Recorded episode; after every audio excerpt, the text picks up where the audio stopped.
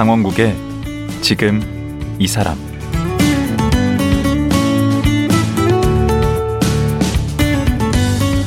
안녕하세요. 강원국입니다.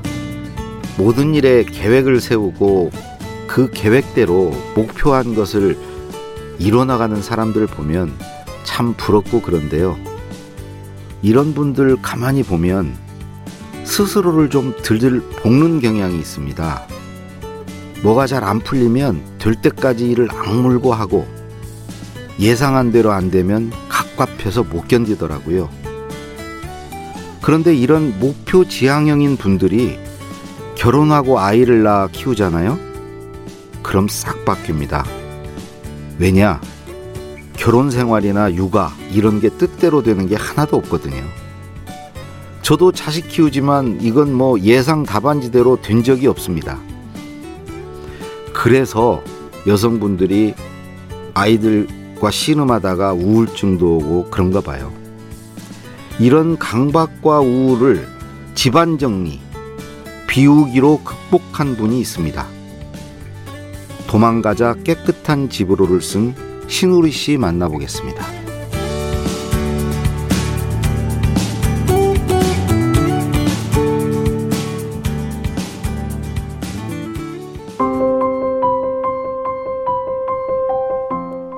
신우리 씨는 보건의료관리학과를 수석으로 입학하여 4.5 만점으로 졸업했습니다.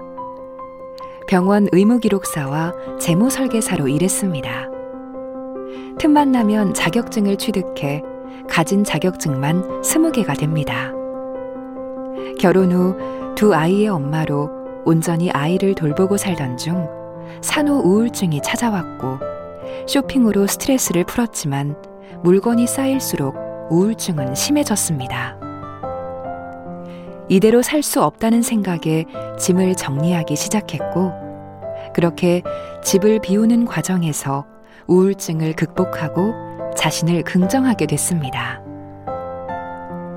이번에 비우기의 과정을 담은 책, 도망가자 깨끗한 집으로를 출간했습니다.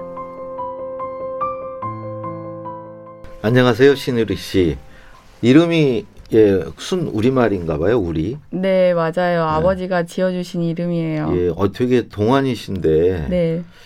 애가 둘이시라고. 네, 맞아요. 결혼을 좀 일찍 했어요. 그래서. 몇 살에 결혼을 하신 거죠? 음, 26살에 어이구, 결혼했어요. 하셨네. 네네. 아니, 우리 아들하고 거의 같은 연배신데 벌써 애가 우리 애는 결혼도 아직 못했거든요. 아들이긴 하지만. 네네. 예. 아 우리 그 앞에 프로필 쭉 들어보니까 네. 정말 매 순간 최선을 다하며 사셨더라고요. 네. 학교 다닐 때도 그러시고 학교를 졸업하고도 그러시고 네. 그 졸업하고 첫 직장이 병원이셨어요? 네, 병원이었어요. 네. 네. 병원에서는 무슨 일을 하셨나요? 어, 의무기록과에서 사무 보조 역할을 음. 하는 그런 일이었어요. 그몇 년이나 하셨어요? 한 1년 반 정도 했어요.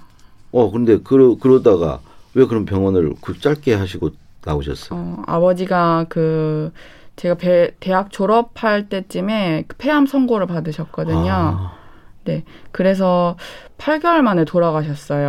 어. 근데 이제 사무 보조 월급으로는 엄마랑 제 생활비로는 좀 벅찼어요. 그래서 좀더 보수가 많은 곳을 찾다 보니까 음, 은행에 근무하는 친구가 네. 이쪽 분야가 좀 급여가 좀 좋다. 음. 그래서 이제 알아보게 되었죠. 근데 앞에 들어보면 자격증이 20개나 있다고 무슨 네. 자격증을 이 자격증 수집 취미가 있어요. 사는데 이게 필요해요 자격증이? 무슨 자격증을 이렇게 따신 거예요? 아, 직업이 계속 바뀌다 보니까 네. 이제 그 직업에 맞는 자격증을 계속 취득을 했어요. 네. 저는 그 자격증을 취득하면서 제가 확장할 수 있는 그러니까 영역이 확장되는 게 너무 좋았거든요. 할수 아. 있는 분야가 이렇게 계속 늘어난다는 게. 음, 네, 그래서 전공에 관련된 자격증이랑 면허증이 여섯 개 정도 음. 되고요. 재무 설계 관련 자격증이 다섯 개, 음. 공무원 준비하면서 취득한 게 네 개, 회계 관련 자격증이 다섯 개 해서 총 스무 개. 그 별로 도움 안 됐죠. 사는데. 그냥 모으는 데서 끝났죠. 어, 그 취직할 때도 조금 도움이 됐던 것 같아요. 아, 그래요? 네, 이직할 때요. 오, 네. 그러면 그 자격증 좀 덕도 좀 보시고 그래서 네. 재무 설계사가 되셨잖아요. 네, 네, 네. 거기는 얼마나 하셨어요, 재무 설계? 재무 설계는 좀 길게 했어요. 한 3년 이상 한 것 같아요. 3년 이상이면 뭐 긴 건 아니고요. 근데 결혼을 일찍 해가지고요. 예. 네. 어 근데 그건 잘하셨나 봐요. 거기서는 네, 재무 설계에서는 좀 최연소 나이에 좀 잘했죠. 아, 좀 자랑 좀 해보세요. 아, 일, 뭘 어떻게 잘하신 거예요? 일주일에 세 건씩 그 계약을 해야 뭔- 되는 게 어떤 있어요. 계약? 그 보험, 보험 계약. 네, 보험 계약하는 게 있는데 네. 그거를 연속으로 47주 동안 했었거든요. 매주 세 개 이상을 네. 47주 동안 네, 매주 세 건. 주변에 친척이 많나 봐요. 친구도 많고. 아니 네? 그때 딱 그냥 시기랑 그런 게 잘 떨어졌어요. 네. 와. 그래서 이제 보험에 관련된 자격증이 아니라 이제 펀드 이쪽 자격증도 따서 같이 아 시너지 네, 효과가 났구나. 거죠. 네. 와 주변 사람 엄청 괴롭혔겠는데. 아니 그렇게 괴롭히지 않고 나름의 노하우가 있어요? 있었어요? 짤막하게 좀 노하우 좀 소개해 보세요. 보험 노하우. 보험도 하고 펀드도 하고 그러니까 그 사람이 필요로 한 거는 다 맞춰서 해주려고 했던 아 것 그게 같아요. 네. 노하우구나. 맞춤형. 맞춤형. 제가 보험회사 소속돼 있다고 해서 보험 상품만 권유를 하면 네. 당연히 안 좋죠. 오. 고객 입장에서는. 그러면. 다른 금융기관 것도 다 추천도 네, 해드리고. 은행 은행의 뭐 적금 이율 좋은 거 음. 알아봐주고 카드 신용카드 어떤 혜택이 있는지도 알아봐주고 펀드는 어떤 상품이 좋은지도 알아봐주고 뭐 보험회사도 생명회사가 있고 서- 손해보험 회사가 있거든요.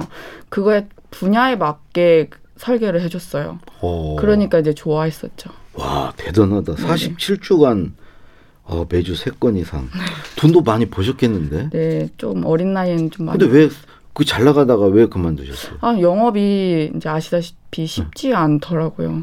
그러니까 주변 어린 아는 사람 다 떨어졌나? 그것도 그렇고 어린 나이에서 좀 자존심 상한 일도 많았고요. 아, 네, 그렇게 상처받고 네. 그런 일이 있죠. 네, 영업하다 보면. 네 맞아요. 그러다가 산후 우울증이 왔다고요. 언제 온 거예요, 산후 우울증이? 그러니까 첫째 때는 엄마가 좀 온전히 다 봐주셨어요. 그때는 친정 엄마가 그래서 무난히 잘 넘어갔는데 둘째 때는 이제 제가 금융 쪽으로 다시 재취업하고 싶지가 않아서 음. 재취업을 다른 곳으로 하려고 하다 보니까 머릿속이 많이 복잡해졌죠. 어, 네. 어, 요즘에 이게 그 임신하고 애를 낳고 또 육아하는 게 여성 입장에서는 거의 뭐 재난 수준이라고. 아니 재난은 아니어도 한 순환 정도는 된다고. 어. 어, 남자들은 그런 거 잘 모른다고 이제 음, 그러는데 굉장히 그러니까 그래서 이제 산후 우울증이 온 거네요. 네. 재취업도 안 되고 네, 맞아요. 집에 계시다 보니까 네 네 네. 이 증상이 어떤 거예요? 산후 우울증은? 그러니까 제가 겪었던 산후 우울증은 예. 그 아이를 낳았잖아요. 근데 그 작은 아이에 대한 그냥 막연한 두려움, 공포심이 있었던 것 같아요. 아 그런 게 있어요. 네. 그러니까 첫째 때는 이제 친정 엄마가 다 케어를 해주시고 봐주시니까 그런 음. 거를 크게 못 느꼈는데 예.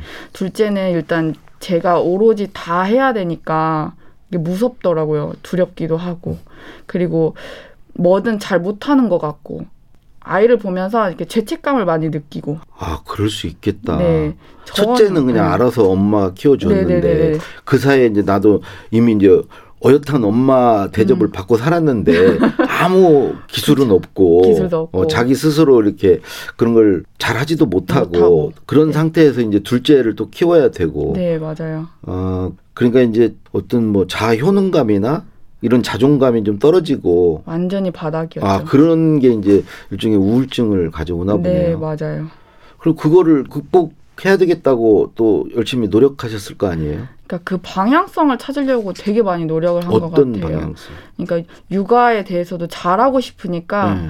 좀 잘하려면 어떻게 해야 될까 막 블로그도 많이 찾고 책도 많이 읽고 했는데 그 블로그나 책에서 말하는 건 또 제 아이한테는 안 맞더라고요. 음, 그러니까 아이의 성향이 다 똑같을 순 없잖아요. 네. 제 아이한테 맞는 게 따로 있는데 자꾸 다른 방법을 통해서 이렇게 하려고 하다 보니까 직접 부딪히지 않고 누군가가 좋다고 하는 것들로만 그렇죠 아무래도 계속 네. 뭔가를 시도를 하려고 보니까 예, 물건이 계속 쌓이게 되고.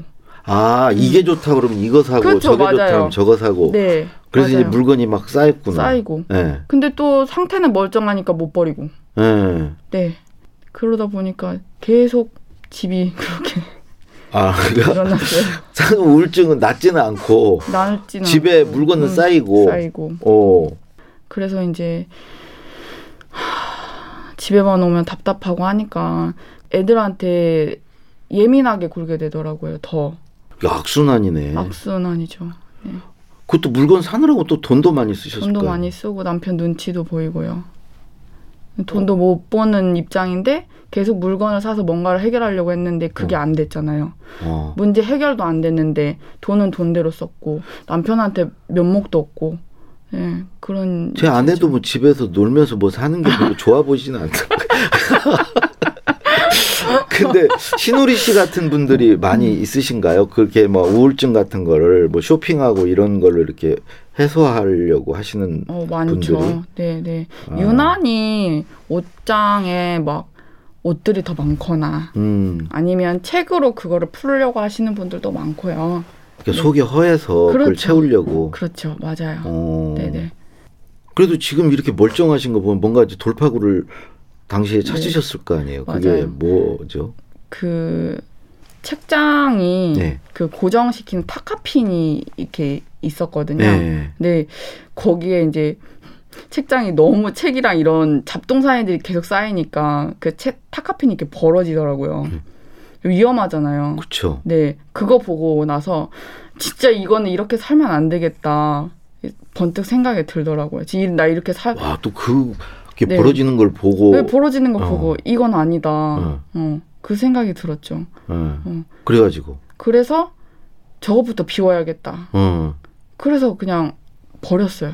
아, 나는 어떤 집에 2층 집인데 2층 서재에 책이 많아서 집이 무너질지 모른다 그래서 버린 경우는 내가 들어봤는데 거기가 네. 뭐가 벌어지는 걸 보고 네. 어, 그 미세한 그, 그 어떤 현상을 보고 네. 아, 책을 버려야 되겠다. 아, 근데 그게. 좀 위험했어요. 아기가 거기에서 더 이렇게 하면 아기가 무너지거나 아, 책장이 이렇게 무너지면 거기 깔릴 수 네, 있으니까. 깔릴 것 같고 좀 위험하다는 생각이 들었어요. 네. 그리고 제가 사- 살고 싶은 모습은 이런 모습이 아니었으니까요. 그 음. 불현듯 스친 거죠. 아, 이거 책이 뭔 죄를 졌다고 책부터 버리기 시작했다는 거죠. 그 책장을 쫙 비우셨어. 책을 싹 비웠더니 네. 벽이 일단 보이잖아요. 그렇죠.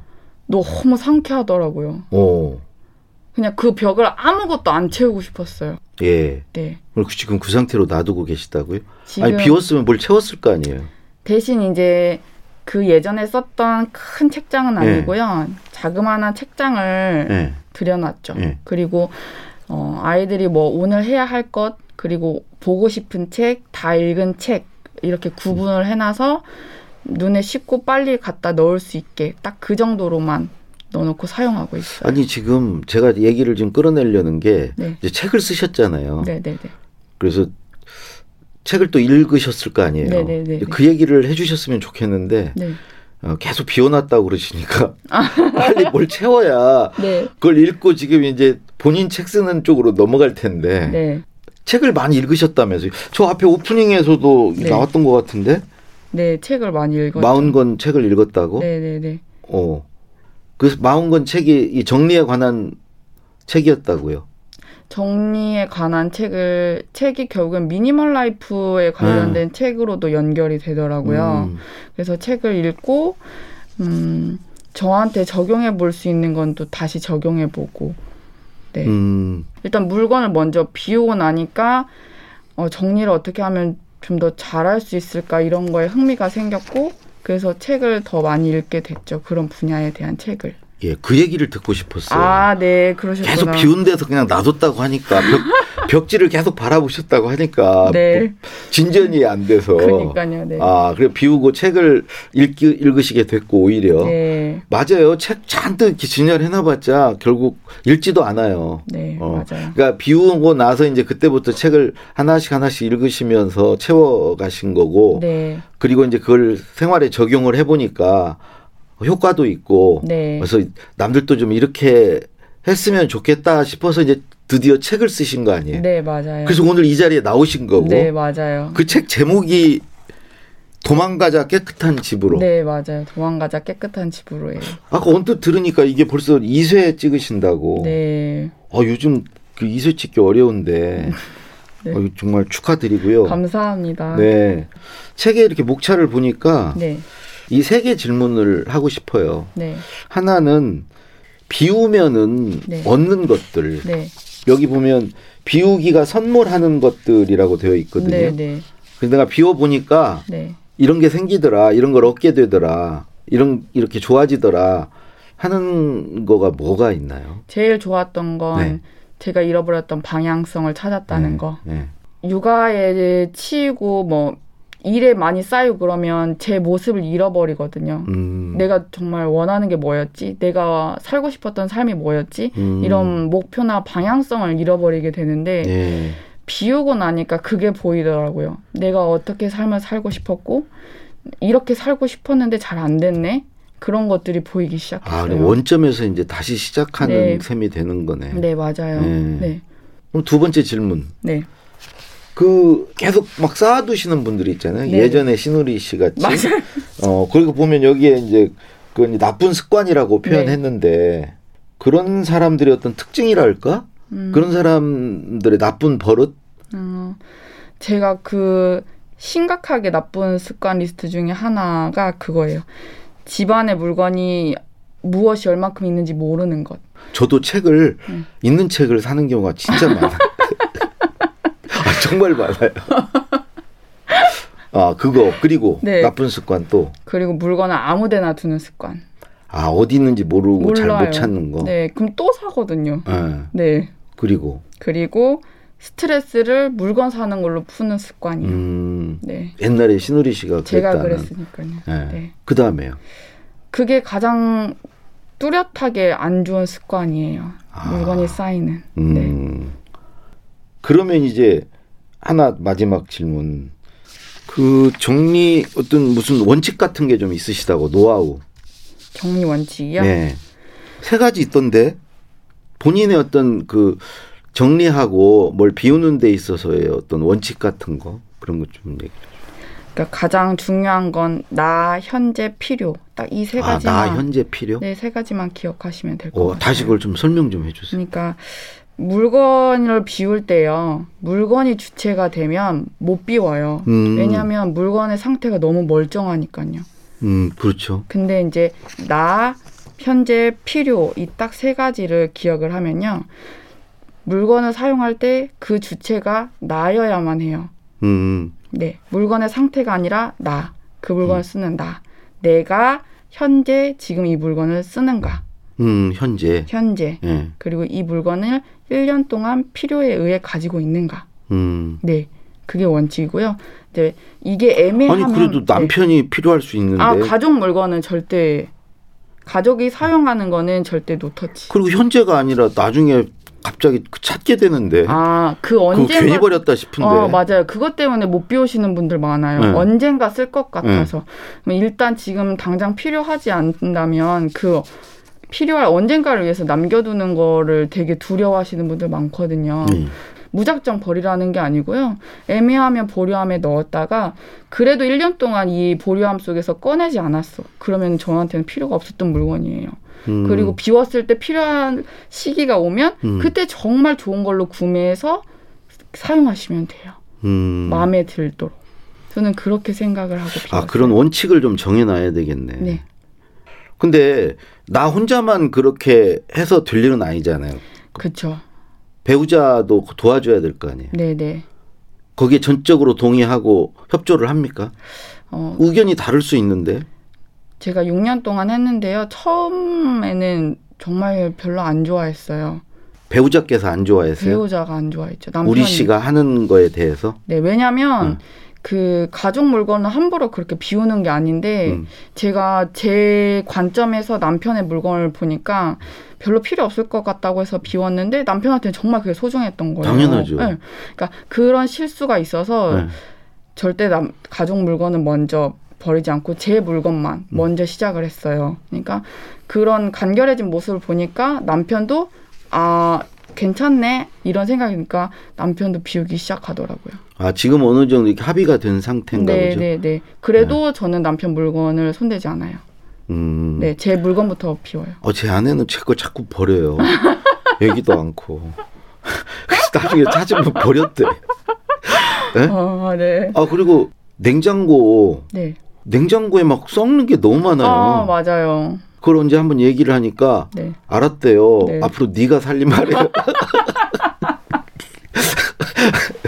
아 이거 냉장고 같은 건 어떻게 정리해야 돼요? 아, 냉장고는 절대 검은 비닐봉지 쓰시면 안 돼요. 아, 아, 진짜로. 검은 봉 검은 비닐봉지 안에 음식물이 담겨져 음. 있으면 그걸 그대로 냉장고 안에 넣으면 절대 안 열어보게 돼요.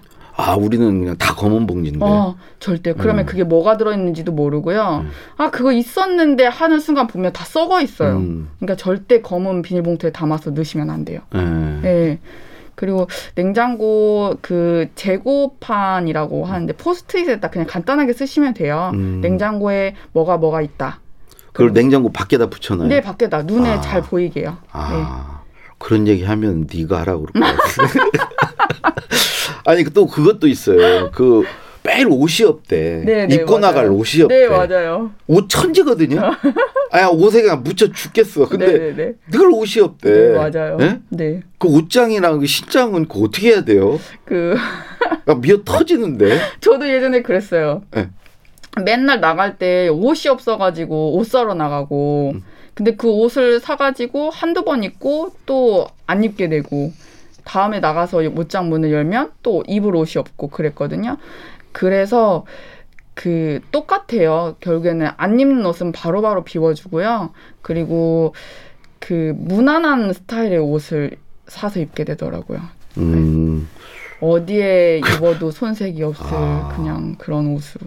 아 그러면 방금 이제 산다고 그러셨으니까 네네. 버리는 기준만 있는 게 아니고 사는 기준도 있겠네. 네네네. 사는 건 내가 이 옷을 입었을 때 오래 입을 수 있는 옷. 옷만 말고 다른 것도. 다른 뭘 것도. 마찬가지예요. 가, 돈을 좀 더 주더라도 이 물건 하나를 샀을 때 오래 쓸 수 있는 물건을 사요. 아, 가격에- 비싼 걸 사야 네. 되는데. 아, 근데 가격에 상관없이 네. 가격이 저렴해도 오래 쓸 수 있는 물건을 음. 사는 게 원칙이에요.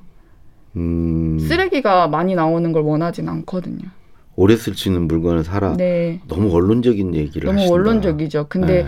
그 물건을 사고 팔아보고 비워보고 하면 음. 그 기준점이 생겨요. 음. 아 나한테 맞는 물건 이거야. 음, 괜히 가격에 타협해서 이거보다 좀 더 저렴한 걸 샀는데 마음에 안 음. 들어가지고 두 번세번 지출하는 부분이 있거든요. 저는 그랬어요.